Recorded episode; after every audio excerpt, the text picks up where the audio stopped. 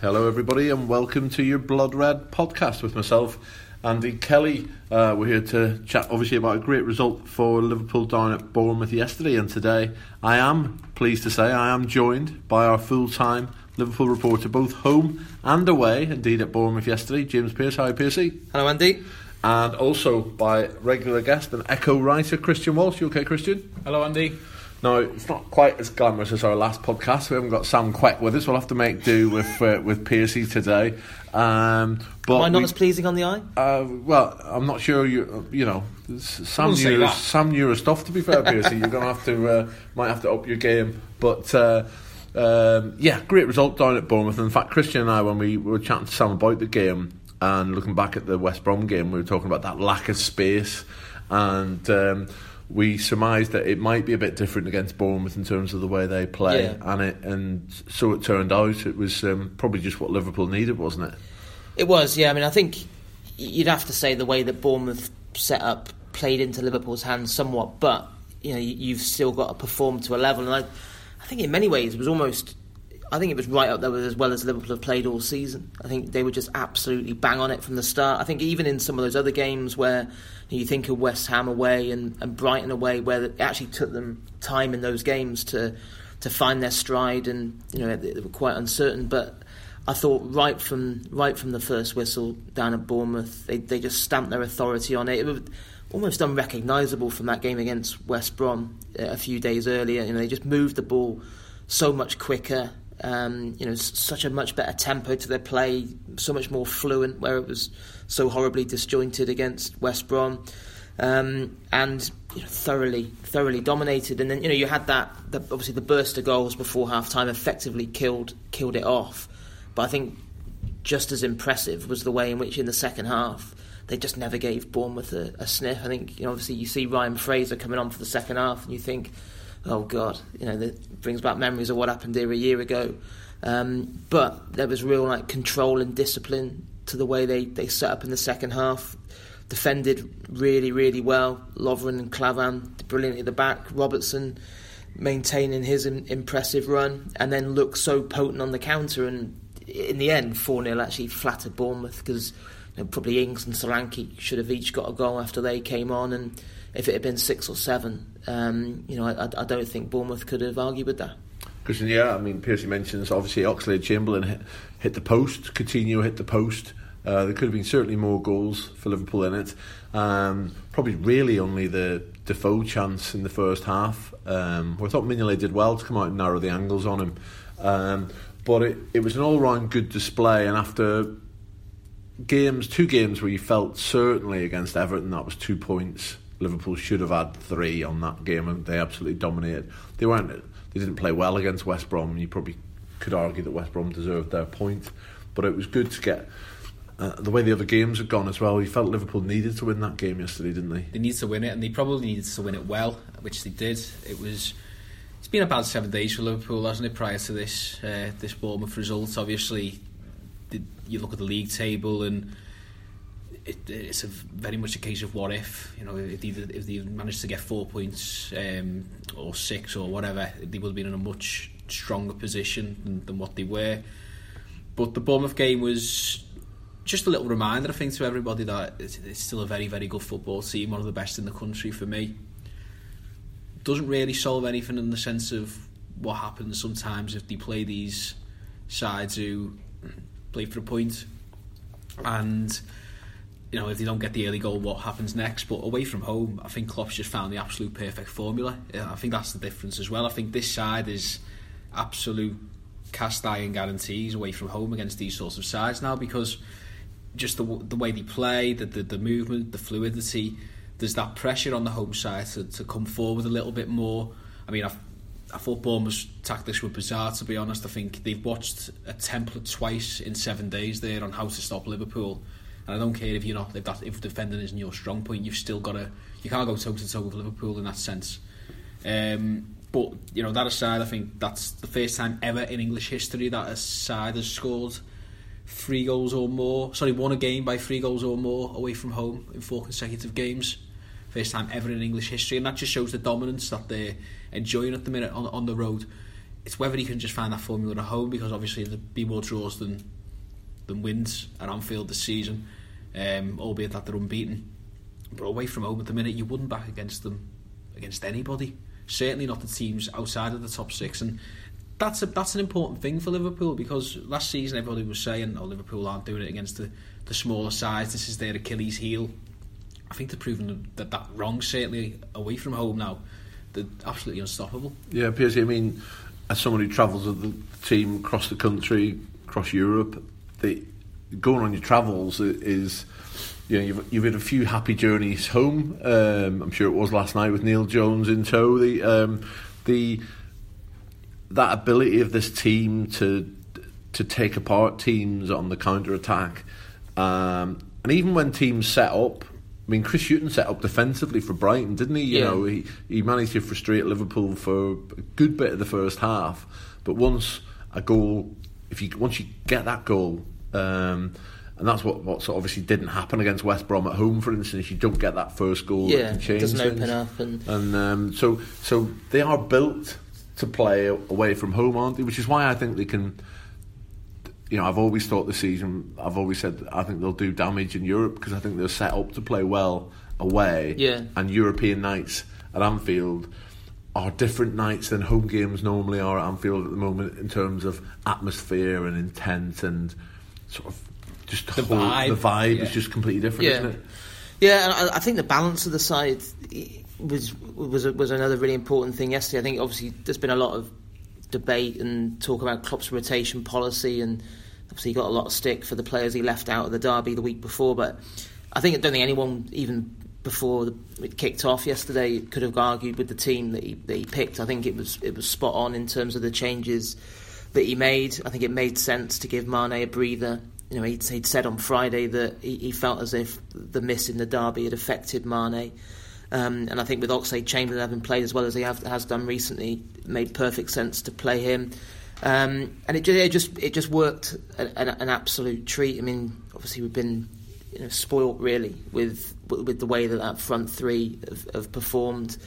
Um, you know, repeat, repeatedly this season, but you know the, the midfield I felt functioned so much better as a unit. Um, I think Henderson was a massive part of that. He's taken a lot of stick this season. Um, some of it very unfair, but I think that was I think that was probably his best performance of the season. I thought he just where where Emre Can was having five or six touches against West Brom, Henderson was just moving it so much quicker, um, and not just you know he, sometimes he gets accused of playing the you know the the simple easy pass and, and it goes sideways and stuff, but he wasn't. You know he was he was getting it forward into the the feet of those front three so quickly. It's a lovely ball over the top to Salah, perfect Yeah. ball over the top, which got him into a really dangerous situation. Yeah, and he was, you know, he was involved in everything that was best about Liverpool in that in in that first half, and um, you know, I know Klopp obviously felt as if there'd been too much of a fuss about Henderson obviously being left out against Spartak Moscow, but I think I think you'd have to say that that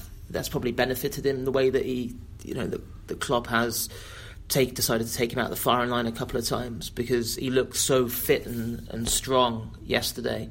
Um, and he seems to be playing a bit further forward as well. He didn't seem to be. We didn't see that Jordan Henderson where he's almost. Sometimes he drops so so deep that you just think you know you're not going to be able to hurt a team when you're playing that deep. But he seemed to be playing ten or fifteen yards further up the field. Um, and you know I think it helped him as well that Oxlade Chamberlain was was so good in front of him. Christian, we're seeing Oxlade Chamberlain full, fully. I mean, when he came, it was all about oh, I want to play in centre midfield, and he didn't get a sniff of central midfield for Yeah. quite a while. I think we can say we can see that he can do a job in central midfield, um, more than a job. Because I thought putting a couple of, I mean, there was the little moment where he where he does the great tackle on Ibe, gets up, carries the ball, and whacks the post with it. I mean, that was just that was his game in a little sort of like 10 second nutshell there because he put in quite a few decent challenges. He's a robust lad, isn't he? Physically, physical. you know, isn't he? And, and he's got, you know, he's he just looks very comfortable in the shirt to me now. He's still only 23, 24. He's, he's still a still a young player. There's there's there's a chance for him to develop. I think I think he's a Klopp player. I mean, I don't get much right, but I think in the summer I was very much an advocate of Liverpool signing Oxlade Chamberlain. I was banging that drum when not many other people were were agreeing with me. I just thought that he he, he could he just he just looks like there's, there's room for improvements. I mean, me, me and you are obviously big horse racing fans, and you know you'd always look about when's the next step up in improvements or the step up in trip. It just felt to me that if he was in a team with players of his ilk and in an environment where he feels wanted and important, it just felt to me as if he could make that step up. He could step up in trip. And he's starting to do that now after after the, you know a dodgy first few months. I think that was just Jurgen getting him into into the rhythm of Liverpool and the way of life there and, and, and, and in tune with the way he wants them to play. We saw it with Robertson as well, who we'll move on to as uh, later on. He's he's powerful, he's got a decent shot on him. Decision making sometimes could be a little bit better. I think sometimes he knows what he wants to do, but he doesn't quite know how to get there. But what, what, what impresses me, and this is why I think he could be a central midfielder, is, is that because of his experience out wide, he, he, he can play that role. He can almost do two roles at once.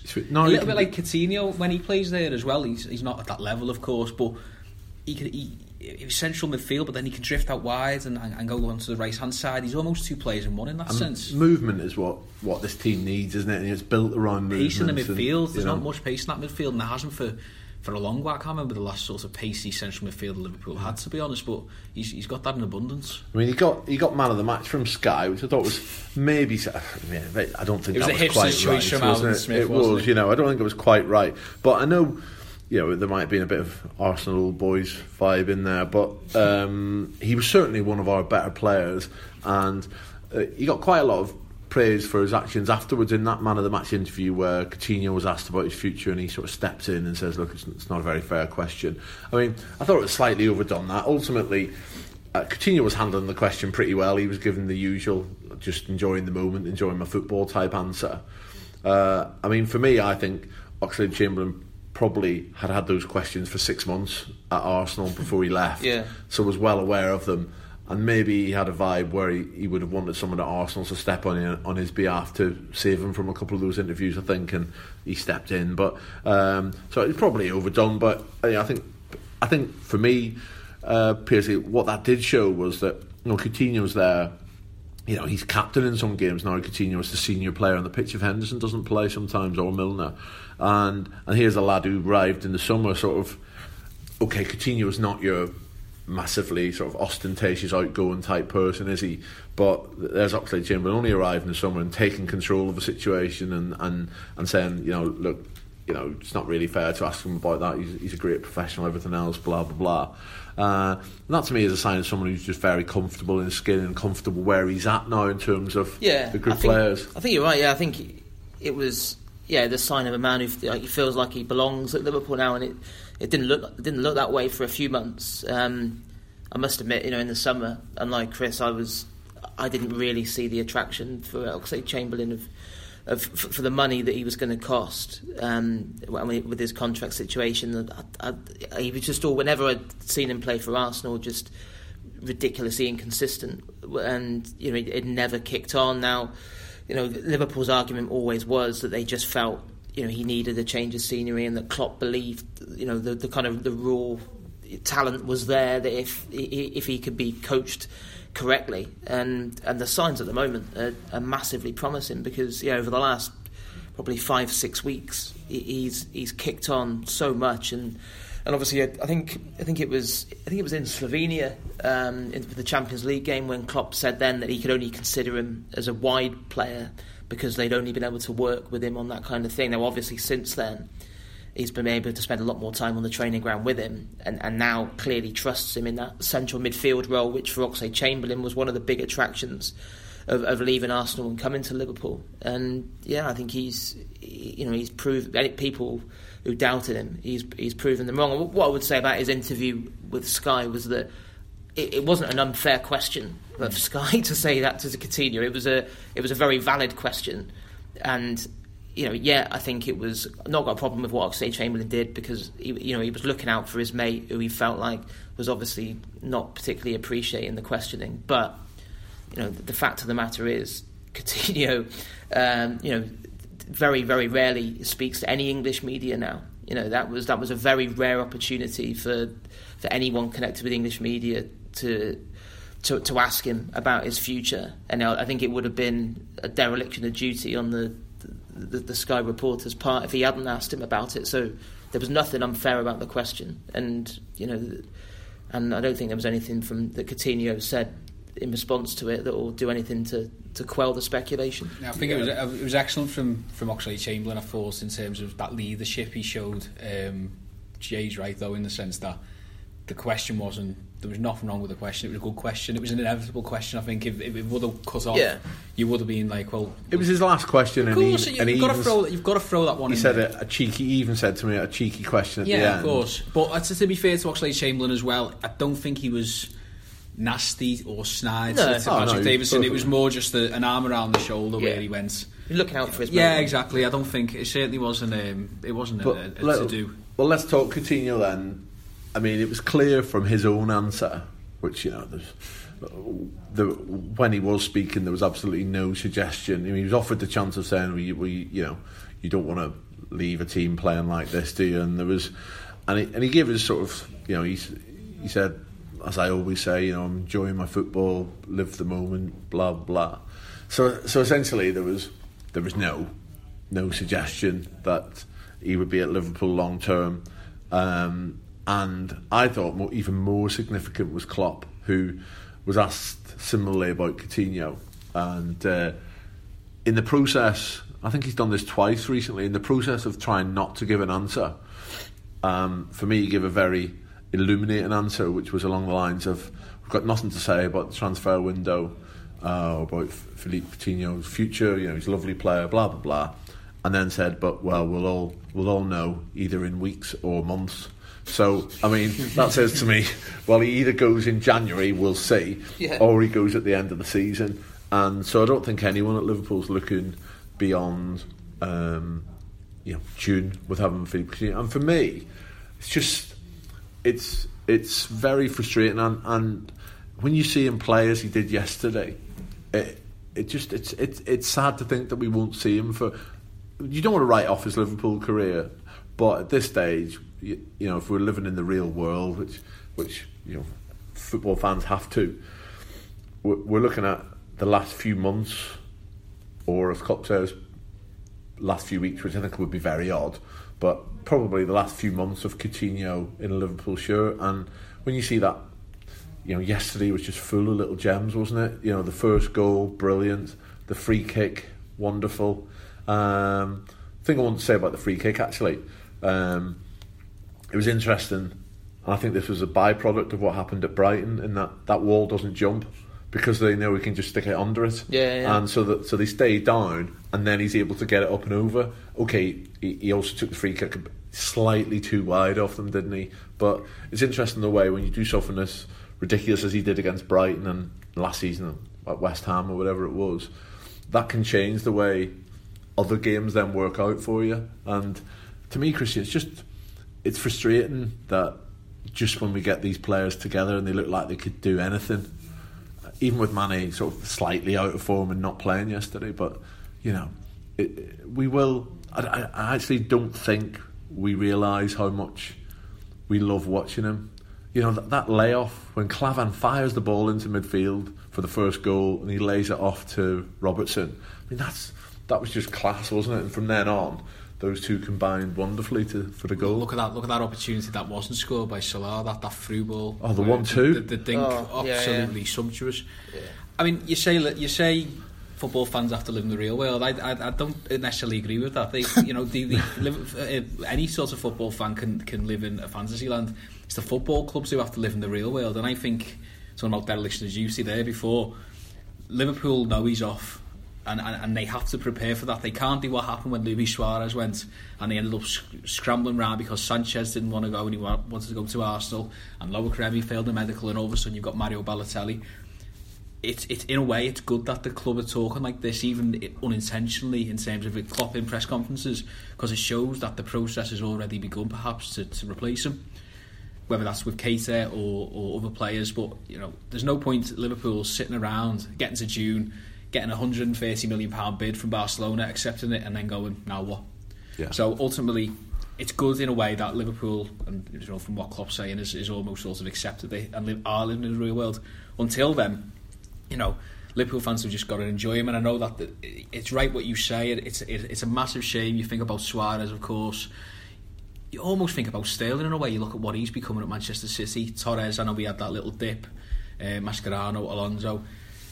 Ultimately, this is Liverpool's place in the football food chain at the moment, and, and until they start winning trophies, I, I don't see how it's going to change because it'll happen with Coutinho this summer. It'll probably happen with Salah the summer after. Until Liverpool start becoming a, a genuine challenger at the top end for, for the big trophies, I don't see how this cycle ever breaks because ultimately they pick up these really good players with, with scout with excellent scouting. Scouting team get a lot of stick a lot of the time, but they've picked up some absolutely absolute gems over the past decade for, for decent fees as well. You know, you look at Salah of 39, 36.9 million. You look at Suarez who was 22.8 million. Uh, Coutinho was 8.5 million they picked up these gems. It's inevitable that they're going to be offered. Liverpool are going to be offered transfer fees of five, six times that amount for certain players. It's hard for any club in world football to turn that down. And ultimately, if you're not Real Madrid and if you're not Barcelona and probably now Manchester City, if you're not one of those three teams, I, I don't see how how you can really deny these players for too long going elsewhere. Because I mean, even Man United did it with Ronaldo. It, it happens. Yeah, James. I mean, Christian mentions Keita sort of he sort of replaced because they're not going to go and find another Coutinho, are they? It's virtually impossible. It, it's going to be have to be using that money to piece together a you know a, a squad with enough new quality in it that that can make up for the loss of him. Um, and I mean, my worry is that that whole axis of him and Firmino, where they mm. they love playing so much together and they they buzz off each other, aren't they? They're so friends off off yeah. the field that you know Firmino's you know been in excellent form, hasn't he? I think he's up to 13 goals now. There was a goal yesterday, wasn't yeah. it? Albeit it was you know. It's his best but, season, best yeah, season for the club he's, now. He's gone up by. He's already one ahead of yeah. the best, and obviously more to come. You would think. Um, well, uh, how do you view Coutinho? Because I, I have this vibe that we, I really do think that we will not truly appreciate him, and I know he's vastly appreciated, but I do think we actually won't realise how good Just he is until he's is. not there. Yeah, yeah, yeah. I think I think you're right. I think, I mean, I think everyone knows, don't they, that deep down that this will be his last season at Liverpool. You know, barring an absolute miracle. Um, what what I don't quite understand is, is I just think obviously the club's rhetoric has definitely changed since since last summer. There's no no doubt about that. When you know the owners made that public statement and Klopp, I remember him telling me in Hong Kong, you know, you cannot put a price on Philip Coutinho this summer. You know, it will not be happening. You know, it was it was so definitive. And then now, whenever he's asked about it. Um, you know, uh, he, what, was it, what was it you said? You know, I'm, I'm neither sure or or or unsure. Yesterday or, it was I'm not going to make any negative po- comment or positive comment. Yeah. So you know, it has it has shifted. I don't I don't really understand why he doesn't just you know. I, I, I think Liverpool would be absolutely crazy to even think about selling them in January. Like why why just don't understand why you would do it. I think you know, of course, Barcelona will uh, fully expect them to chance their arm and, and try and get him in January. Uh, and of course, I think Coutinho would want to go in January, despite the fact that he would, couldn't play in the Champions League for Barcelona. But Liverpool would be stupid to even think about selling them in January. I just think well, why, especially when we talk about now, you know, the position they're in, last 16 of the Champions League, real battle on their hands to get a top four finish you can't. I don't care what Barcelona offer. It, it, it shouldn't be. No figure should be enough to convince them to sell Coutinho in January. And I just think if they could, if they just came out and said, you know, if he if Klopp had said yesterday, well, it's not an issue for the January window because we're certainly not going to be losing anyone that we want to keep in January. I just think, you know, okay, you, you can't control all the speculation, but that does draw a line under it. But by not saying that, it does it does just kind of rumble on. I think you know last summer the big thing from Liverpool's perspective was about the timing of it because they felt that you know by it was like August really before Barcelona started offering anything resembling his his, his value. And they said, "Well, it's, it's too late. It's it too late." The season, was, not it? The transfer request yeah, was the season. Yeah, so it was. You know, it was that was it was telling really that it wasn't like he is not for sale. It was like he's not for sale now because we wouldn't be able to use the money wisely to reinvest. And that, you know that's why I think in the summer it will happen. But if the timing was wrong last summer, the timing is hundred percent wrong in January. Totally. I mean, I, I, think not alone this team as it sort of stands, with with maybe an, an addition or two in January, to go into that last 16 tie with a massive chance of getting to the quarterfinals of the European Cup. And anything, you know, happen. and then anything can happen. This team know, you know, this club knows more than anybody that anything can happen. And yeah, they're outsiders to win it, but they can win it. There's not a team there that Liverpool on their best on their day couldn't beat. This is knockout football. Now they could also lose to Porto. That's what, that's yeah. what we know about this team. They can lose that last 16 tie because we know they're fallible and um, that's that that's sort of the excitement about him, but that's sort of the bit that we need to get rid of, isn't it? It'd be absolutely ludicrous if they sold him in January. The only way I would have ever have envisioned it, and this won't happen, um, and Klopp said this himself, is if they sold Coutinho and brought in Van Dijk and Keita, and essentially started to build their team for the coming season, the 2018-19 season. So you have a half season of them already settled in, already bedded in, and then you make your new adjustments and your, your new uh, acquisitions in the summer. But uh, I mean, Klopp, Klopp, Klopp, told you, didn't he, that the, the whole Keita thing isn't isn't happening. It's, yeah. uh, it's not Leipzig aren't going to do that. The whole Van Dijk thing to me, just I mean, City and Chelsea have suddenly seemingly re-entered the race, and he's been dropped by Southampton because he's been so poor there's just no there's no scenario for me unless it's a 200 million pound bid that beats the Neymar deal. And even then you've got to say well what's what's what's 200 million when you've got the a, chance for Champions League and you've got the top 4 to come which would solidify that would Liverpool getting top 4 this season would solidify them once more as a Champions League team. For me at the moment they're just one of those teams who pop their head in and they might pop their head back out a bit like your Fiorentina Inter Milan for a couple of years that type of team another top four finish and, and they are Champions League regulars for me. That's all you need There's two seasons in it. Yeah. It's huge for Liverpool and they, they just can't sell them. Yeah, in the, January. You mentioned Van Dijk. I mean, we won't dwell on it here, but I think what, what we've seen from Southampton at the moment is that he, it looks like he definitely will go somewhere in January. He's just been dropped because the Pellegrino said he was going to drop those players he didn't think were. Heads were at the club, uh, basically. Were, were at it 100%. Yeah. Van Dijk was straight out. He hasn't been great. He wasn't great at Anfield the the game before that where they got beat was it was it Leicester who went and beat or was it? It was it was Leicester. And Van Dijk was I mean they conceded four that day I think and Van he was doing that thing that I like that he does where he's pointing at players telling them where to go but didn't see a challenge from him and, yeah, you know, he, he, forgot to he forgot to deal with his striker because he was too busy pointing. That worries me a little bit about his mentality a, a wee bit and you know see there's a lot of talk that City are of you know are really keen to go and get him.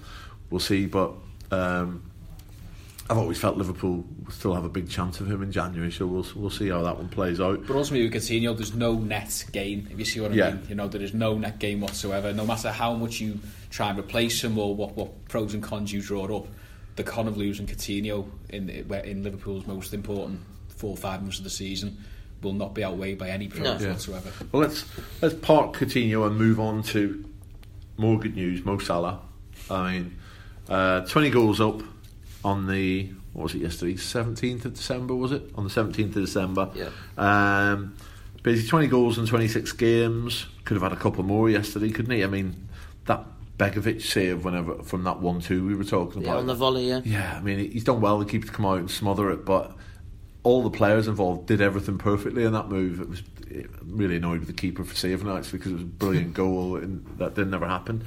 So yeah, he, I mean you have to go back to George Allan in the 19th century. Your verdict told me to to for a player who'd got to 20 goals in quite as few games as him, and that was equal with Sturridge.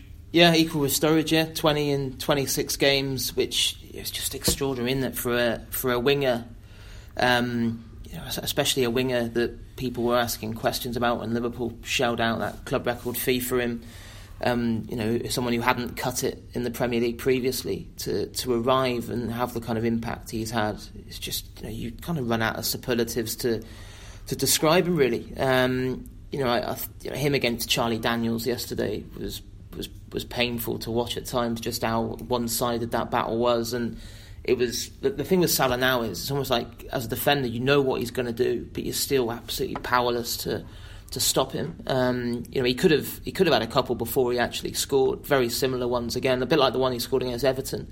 You know, cutting in off that right. You know, skipping past a couple of challenges and then trying to bend it in with his left. Um, yeah, just just an, an, a, you know, an extraordinary achievement, and you know, you know, first Liverpool player to get 20 in a season since that title challenging season when Sturridge and Suarez did it in 2013-14. And if he continues going like this, you know, you, you, you think, you know, he, what 30, 35? You know, it's, it's certainly not. If he stays fit, it's not going to be. It's so. not going to be beyond him, is it? And you know, I think what helps him as well is the fact that it's not like opponent like it. Well, you know, Liverpool are so far away from being a one-man team that you know opponents can't just go. Well, we're going to have to double up on Salah because if you do that, then Coutinho and Firmino and, and Mane when he, when when he's around, you know, they'll they'll hurt you. Um, yeah, he was just just a, a very very special footballer, and you know. I know it's it seems ridiculous to say it because the amount of money that they did shell out for him, but when you look at what an inflated market it was to, to you know to, to, secure that kind of talent for 36.9 million pounds was was an absolute bargain. Christian, I mean, the frustrating thing is that people are already trying to link him with moves away. It was really when he signed a five five, five year years, five yeah. year deal. I mean, you know, football's a bizarre business, but I think we can safely say I would hope that Liverpool won't be selling Mo Salah for the next. Not know, in January. Not certainly not in January. certainly not in the summer. You wouldn't think with such a long contract ahead of him. Okay, I suppose we're looking at a scenario where Coutinho signed a five-year deal in January, yeah. was it? So that maybe doesn't say much. But on the other hand, he's been here for quite a while. I mean, the Fab Four, uh, whether Klopp likes the tag or not, brought up 50 goals on Sunday as well. It's just to make uh, Piercy's point that you can't really concentrate just on Salah. There's others. Um, I think I meant to check this stat, but I saw that he, he's brought up this he's now on the same number of goals as Sadio Mane. Yeah, having given them that, a year start, true. which is which is incredible, really, when you think what an impact Mane had. Yeah, of course, yeah. we know we missed him in January. He got injured from the end of the season. Twenty games fewer. Twenty games fewer, yeah. yeah. Um, and we shouldn't, you know, Mane's still a great player and will come back into top form again. Um, and then you've you've got Firmino, and obviously we've talked a lot about Coutinho, but um, Salah's almost, you know, taken the, the, the sort of the challenge laid down by Mane in terms of impact last season, just moved it two or three stages on. Would you say? I mean, he is oh, he's, phenomenal. He's, he's elite.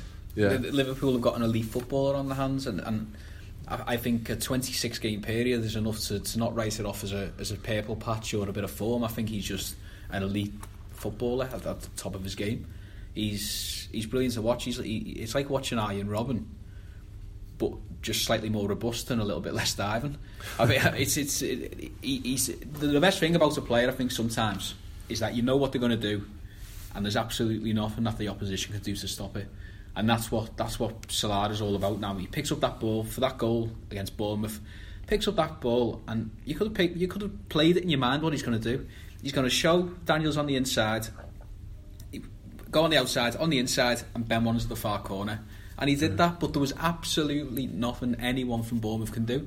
Same with the Everton game. All right, that was a fantastic goal, but you know, it's just that these goals keep on happening, and and, and it, he's unstoppable, like quite literally unstoppable.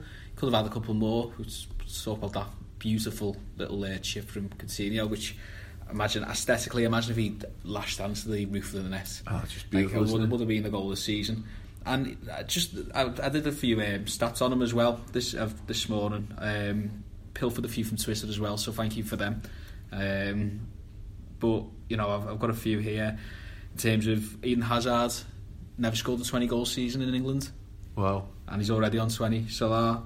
Uh, what else? Um, he scored 20 goals for Bâle during his time in Switzerland, um, but it took him 53 games fewer at Liverpool to reach that tally. Uh, what else have we got here? Um, I like this one actually, and I think this also shows what player he is. 20 goals, but they've been assisted by 11 different players, which to me says that he's popping up absolutely everywhere on the pitch and he, he is scoring different types of goals. Mane leads the way in terms of setting them up with three, and then there's Firmino, Coutinho, and Oxlade Chamberlain with two. Then after that, you've got players like Milner, Henderson, Gomez, Moreno, Can, Wijnaldum. Everybody's looking for him, everybody- aren't they? that, exactly, everybody's looking for him, and he's popping up at different parts of the pitch. You think about his Burnley goal, he's picking the ball up on the edge of the area, 18 yards out from Can, turning and slotting one under, under Nick Pope. Think about the one yesterday, he's picking it up on the right hand side. You think about the Everton goal, he's picked it up, just a short ball out wide from, from Joe Gomez. It's just he's just scoring uh, the, the the Leicester goal. Obviously, that was from Coutinho, but that's a that's a different goal in, in its right all altogether. So it's just an unbe- unbelievable. He's a phenomenon at the moment. He really is. He's uh, he's got the entire weight of a, of a nation on his shoulders in the summer as well, and he doesn't seem to be bothered by that whatsoever. Uh, I must say he's eighty to one to be top goal scorer of the World Cup, and I wouldn't wouldn't put anyone off backing a couple of quid on that as well because it's just the, the way he's playing at the moment. He's the main man, and he's you know long may it continue because he is just a as I say he's a phenomenon at the minute. Yeah, little aside, some of our journalist pals in Egypt uh, contacted me over the weekend to suggest that uh, the Egyptian FA had said that Salah uh, will be going to the African Player of the Year awards on January the 4th. Apparently, getting a private jet with Sadio Mane to them. Um, that's Thursday, January the 4th. The Derby FA Cup game is Friday, January the 5th. Um, so we haven't heard anything from Liverpool to confirm that that's likely to happen. Um, I'm sure they'd both like to be there. I would have thought Salah would be the favourite for that. Um, so because he got he got he got an award the other day, didn't he? He got an African Footballer of the Year. The BBC whatever. one, the yeah. BBC one. So I think this is the the federation's one. Yeah. Um, so. I don't know. I have I have slight worries about that journey. I think it's an, almost a ten thousand mile round journey the day before a, a I'm big sorry FA Cup if, if. Mo Farah in London has to pick up his Sports Personality of the Year award by via satellite. Which didn't work in the end. Which didn't work, no. Then surely they can put Yeah. they can put Mane and, and, and Salah in a nice plush Well- Melwood room and, and do it via video link. We'll try. and- We'll try and get Yeah. some confirmation I'd of be, what's I'd be happening amazed on that. if Klopp, Klopp would, would, would sanction that. Yeah, I, I, I would be, but you know, all I can say is our friends in Egypt tend to to know what's happening with Mo Salah, and uh, um, we'll we will try and find out Yeah. some definitive from the club for people. Um, we'll probably just leave that there for now. What happens if there's a snowstorm in Ghana on the day? Unlikely, I would have thought, Christian, but we'll see. Um, other stuff. Let's talk about the defence. Hey, um, Eddie Howe spoke about Liverpool's defensive solidity. We haven't heard that from many uh, managers um, after games. Um, I wanted to pick out uh, a couple of thoughts. Um, Lovren, I think, responded well to what happened against Everton. Um, we know he's got a mistake in him, Lovren. Um, he did he did a great challenge on um, King, didn't he? That was giving us a foul where he, he didn't need to dive in. I didn't think, and I think yeah. the free kick was given because he went off his feet. Yeah. Completely took the ball. It was a brilliant tackle. It was a brilliant tackle maybe three or four years ago. I don't think in modern football you get away with sort of jumping in for that sort of a tackle. But he didn't need to do it, and that was slight sign of the old Lovren, and he just needed to shepherd him into the corner. That's all that was needed in that case. So there was still a sign that he's got that impetuousness in him, even though he did it absolutely perfectly, and it wasn't a foul probably. Um, but you know, there was a certain element of bravery involved in the goal. I thought throwing his head in among at least a couple of boots. Um, I thought actually on the day when he'd given the penalty away against Everton, he, he came forward and was clearly looking to try and make up for it. So he's, he's got himself a goal, did well. Thought Klavan was solid alongside him. Um, Joe Gomez, even though I thought Trent was probably one of our better players against West Brom, Joe put in a tremendous cross that someone should have just stuck a foot on um, at one point. He just gives you that solidity. And then the man I want to talk about was Robertson because Klopp was very pleased with him. I think Jonesy asked him about him in the presser, didn't he? Yeah. And um, because he's he's someone who, even more than Oxlade Chamberlain, has had to wait his chance. He, he was so missing that we were all starting to wonder what was wrong with him uh, in terms of how Klopp was viewing him. Yeah. Um, but he got his chance against Brighton, didn't he? And obviously the injury Moreno has meant he's got a few more chances and very involved in the first goal, but very just very good performance. Yeah, he's he's certainly grasped his chance. I think um, it was a really tough start for him at Liverpool. I think Klopp has spoken a few times about the fact that he didn't think he was ready when he when he came in. He, I think he obviously he missed the start of pre-season, didn't he? The deal didn't go through in time. He wasn't on the tour in Hong Kong in the summer, um, and then you know I think I think I think I was I was over in Bavaria for that training camp, and I think you could see even then that Robertson it was a bit of an eye opener for him in terms of the intensity of the, the training and and just the, the, the standards. You know, making you know having having started off doing pre-season with with Hull in the Championship. Um, and you know, Klopp, because of Moreno's kind of uh, transformation, he didn't have to he didn't have to turn to Robertson too early in the season, and I think he felt that he, he just needed that time to work on things, and you know, it's it's worked out perfectly, really, because you know, Robertson probably was wondering, you know, when is my chance going to come? Because for a long time, Moreno was kind of like the one player, wasn't he? He didn't seem to get rotated. I think he started 13 in a row in all comps. Um, but obviously, the injury to Moreno has, has opened the door, and you know he, he's shown that he's he's ready, and he's a really nice nice lad, Robert Robertson, and yeah, just really pleasing to see him doing that well. I thought he did he did brilliantly, especially for the first goal. Um, you know, obviously. Um, majestic individual effort from Coutinho, but that run that Robertson made did help you know, open up that space for Coutinho and yeah, I, mean, it's similar to Oxlade Chamberlain really in terms of you know after a slow start and and people kind of wondering, hang on, what have Liverpool done here? You know, what was the point in signing this player if he's not going to get get a look in? Well, now you know he he looks every inch the part. Yeah, I mean, Christian, I'd like to see him be a player who can get into the box because uh, he's got that little bit of pace. He can go past the player as well. Um, I'd like to see him be a player who can get into a box and, and, and start maybe scoring a couple of goals. You know, if you look at the goals like someone like an Alonso scores for Chelsea, I know they play three at the back a lot of times. He's playing wing back or whatever, but um, I think Robertson can be someone that when he gets more confident where he doesn't feel like I'm in a good position, I've got to pass it now to somebody, where he can actually fake the pass, beat another man himself and have a dig or whatever. I could see him becoming someone who could score us a couple of goals. Yeah. Um, you know, at, at, at, a, at a point. Um, but it's not what we need him for. We need him to be a decent left back, and he's he's certainly showing the sort of given the side the width and the balance down that left side that Moreno, to be fair to him, was was showing as well when he was fit. Yeah, I mean, both of them. I thought Moreno had a good season. I thought that was Robertson's best game by a, by a distance yesterday. I think, as Jay said, in terms of the, the, the run for Coutinho, it's one of those for the statisticians. It doesn't go down as an assist, does it? I don't know who gets the assist there, who makes the final pass, but Robertson deserves a, a, a tick on the assist, uh, assist list as much as anyone because without that run, Coutinho doesn't have that space opening up for him. I think you, what you got to remember with him is that he's, he's been through a, a massive transformation in the in the past six months in terms of you know personally. I think he just had a came a dad for the first time. Came yeah. dad for the first time. He's moving from Hull to Liverpool. That's no disrespect to Hull, but you know that that's a big step. That's not going. That's not even going from Southampton to Liverpool. It's the, or, it's, it's the full length of the M62 route. that it's, it's, it's, it's, you know the Humber Bridge and all that. It's it, it's it's a big difference to, to being a side that traditionally a, a massive struggle. There's not even never never really been in a team which are floating towards mid-table obscurity. It's just he's, he's always been in that team that are battling against relegation in the Premier League.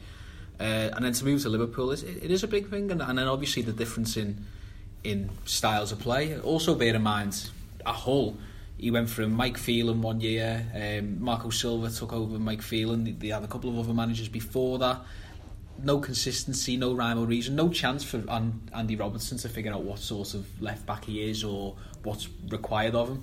So he's come to Liverpool now with Jurgen Klopp. And again, a bit like Oxlade Chamberlain, Klopp's obviously and his, and his coaching staff have had time on the pitch at Melwood trying to teach him and, and figure out exactly what type of left back he is and where his strengths are, where his weaknesses are. And as you say, what we're seeing now is a, at the minute, I'd say he's solid. I think that's a good description for him. He's, he's a solid player you can rely upon them.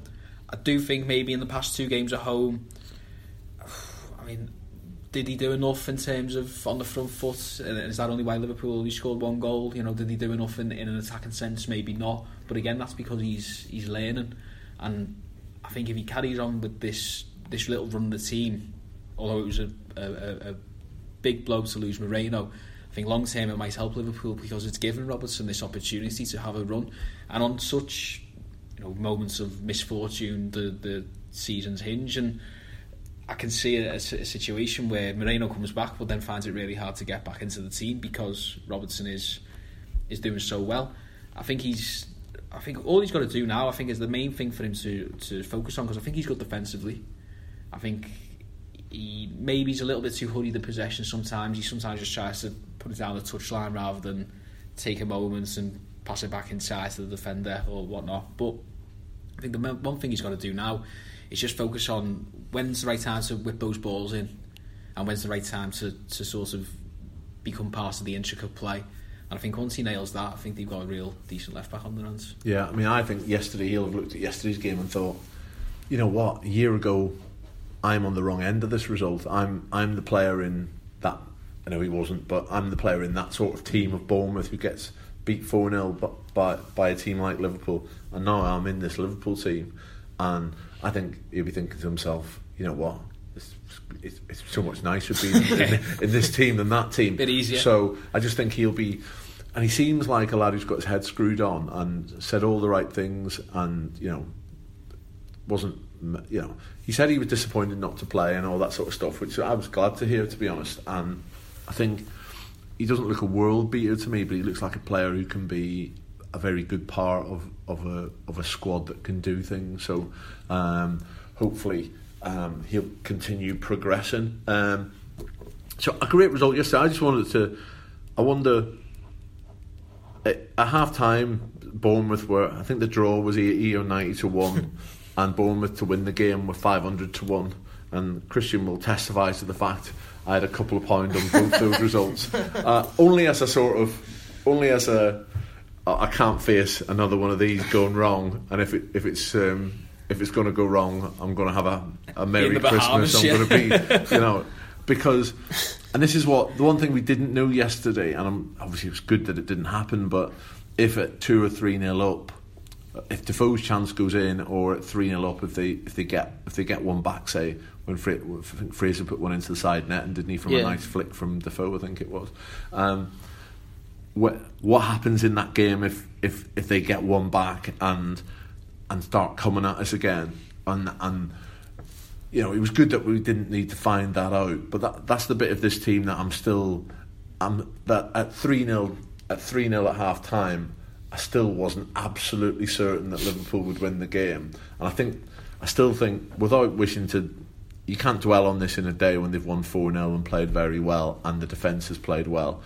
But those moments in games when um, Liverpool go from dominating a game to something negative happens, a goal for the opposition or whatever, and there's a comeback on, and the momentum in the game switches. That's that's the moment when I'm still not sure about how this Liverpool team will respond. And I think if I'm thinking that as a as a supporter, then I very much think opposition are thinking it in terms of we can still get them. And those are the moments where I think the likes of Henderson need to come to the come to the party more because I think what sometimes we've seen from from Henderson is that his play speeds up in terms of clearing balls. He just gets it away. Klopp's described it as we stop playing in Seville, and I think that's that's a bit the test that the team still has to overcome in those situations. Didn't need to yesterday and all great, but still in the little back of my mind that the, they've got that in them. To be fair though, West Ham away, they go to 2 1 and go down the other end and score straight away. They did. That, Brighton we did to 3 1. We didn't get the chance to see how that would have unfolded mm. at West Ham because Oxlade Chamberlain went down and scored the goal at the other end, didn't he? And um, I only throw that out there as a sort of uh, just to be, you know, just to say that it's in my mind still. And I think it's still in a lot of fans' minds that they've still got that that concern that they can, you know, they can do an, an England Ashes mid mid innings claps in them, and I think I think that when when they're able to quell one of those, I think I'll, I'll feel the team's grown. A bit again. like a bit like a Chelsea away, sort of last season, the two 0 up, Diego Costa scores. They saw it out, didn't they? It out and yeah. hold on. And um, on, on, the other hand, though, I mean, uh, something when we were talking about earlier, it, it popped into my mind what what Liverpool do do very well, especially away from home, is they, they kill a game straight away in terms of they score one and they score another very very quickly afterwards. So you think about Bournemouth there, they scored they scored two in pretty quick succession. He made it 2 0 after half an hour or whatever. Uh, Brighton, obviously, they scored within what, a minute of the restart to make Yeah. it 1 0, 2 0. Think about Watford on the opening day, they made it 2 2 and then 3 2 pretty much straight after. Stoke, Salah came on, and it was bang bang 2 0, 3 0. West Ham, you know, it, they, they scored, I think they scored the first, then a couple of minutes later, Matip got the second. What they do do is that when the tails are up and the momentum is with them, they can profit on that a, a fair bit. They go 1 0 up and they, they pretty much can go 2 0 up straight away. That That's a real good Yeah. quality to have. Just got to do it at the other end now. when when Bournemouth were trying to put some pressure on, you could tell that when they were moving the ball around the back, there was a there's a real fear that if we lose this ball, it's going to absolutely cost us a goal. And uh, you know, overall, I thought you know, very very good performance. Um, anything else to discuss? Um, it's been it's it's been the season. Uh, where Everton have cancelled their Christmas party, but Liverpool had theirs, Jay, last night. Uh, some fine sights, I think. Um, I'm not quite sure what's going on in Roberto Firmino's uh, head, but I mean, he was, uh, yeah, I mean, He's an individual. He is, he is an individual, and uh, his hair. I mean, I'm not sure if he scored the goal with his head or his hair yesterday, because you know he's got this new, you know, straight up barnet almost, isn't it? It's, um, but yeah. Yeah, I mean, they, they Klopp. He's always very keen, Klopp, isn't it? That they, they have these events to build to Yeah. team After, spirit, after isn't he? Watford, wasn't it? Yeah, The other t- yeah, two, yeah, two years ago, wasn't it? After they lost at Watford, and I think most of the players then thought that it was going to get cancelled because obviously they were so appalling that day. And, and, and Klopp sent them all a text message to say, you know, no, the, the party's going ahead, you know, and and uh, and everyone, everyone, I think he said everyone had to stay till at least one or something. That time, I think since, since then it's been happier times. I think last year they had their party after the, the derby at Goodison, so everyone was in good spirits for that one. And then uh, and then obviously worked out perfectly on Sunday with, with that emphatic win, short flight back up north, and then over to, to Formby Hall. So um, so yeah, they're not they're not having a I like the way Klopp makes sure it is taxi fares, the Yeah. not not too much. just yeah, just round the corner from his gaff. Um, but yeah, that was that was like what they call the Melwood Christmas party. So you know, players and their families and all the staff from Melwood uh, and their and their partners as well. Um, so uh, so yeah, some interesting pictures on, on social media of I think you're right. I think Firmino stole the show with his uh, with his choice of outfit: band, blue bandana, white trousers, um, some mad purple John Lennon type glasses on, um, and like a really tight little blue blazer as well. It was Do you know what though? I, I, I saw him in the zoo. That that won't surprise you, will it? Um, but I, I saw him in the zoo on one of my on my, one of my little trips a couple of months ago, and he was pretty much wearing that anyway. You know, he, was, walking around the Jaguar house dressed dressed like he was at Liverpool's Christmas party. He just he's, it's, You do wonder, don't you, if he'd if, if he'd been around 20, 30 years ago, walking into like a dressing room then with the with with the gear that he's got on. What, I- what I do Um, like, I don't know if it was, I don't know if anyone would have had a drink, but you know, we know that obviously Jordan Henderson, he's, he's teetotal, but I've never seen anyone have so much fun at parties in my life. I don't know, I don't know if it's J2O, what's in his J2O, but he's absolutely, he, he looks so happy on all of his pictures. Fab. Well, I, I can report there were no bandanas on show at the Echo Sport Christmas party on Friday night, um, and it was uh, yeah, e- everyone was very well behaved. But uh, um, anyway, listen, I think that'll do us. Um, great result for Liverpool to start um, the week. Uh, we go to Arsenal on Friday, which will be another challenge, uh, you know, altogether to go into the Vitality. But we'll be back on Thursday uh, to talk about that. Uh, until then, uh, stay safe, uh, get by in your prezzies, and uh, thanks for listening. We'll see you then. Cheerio.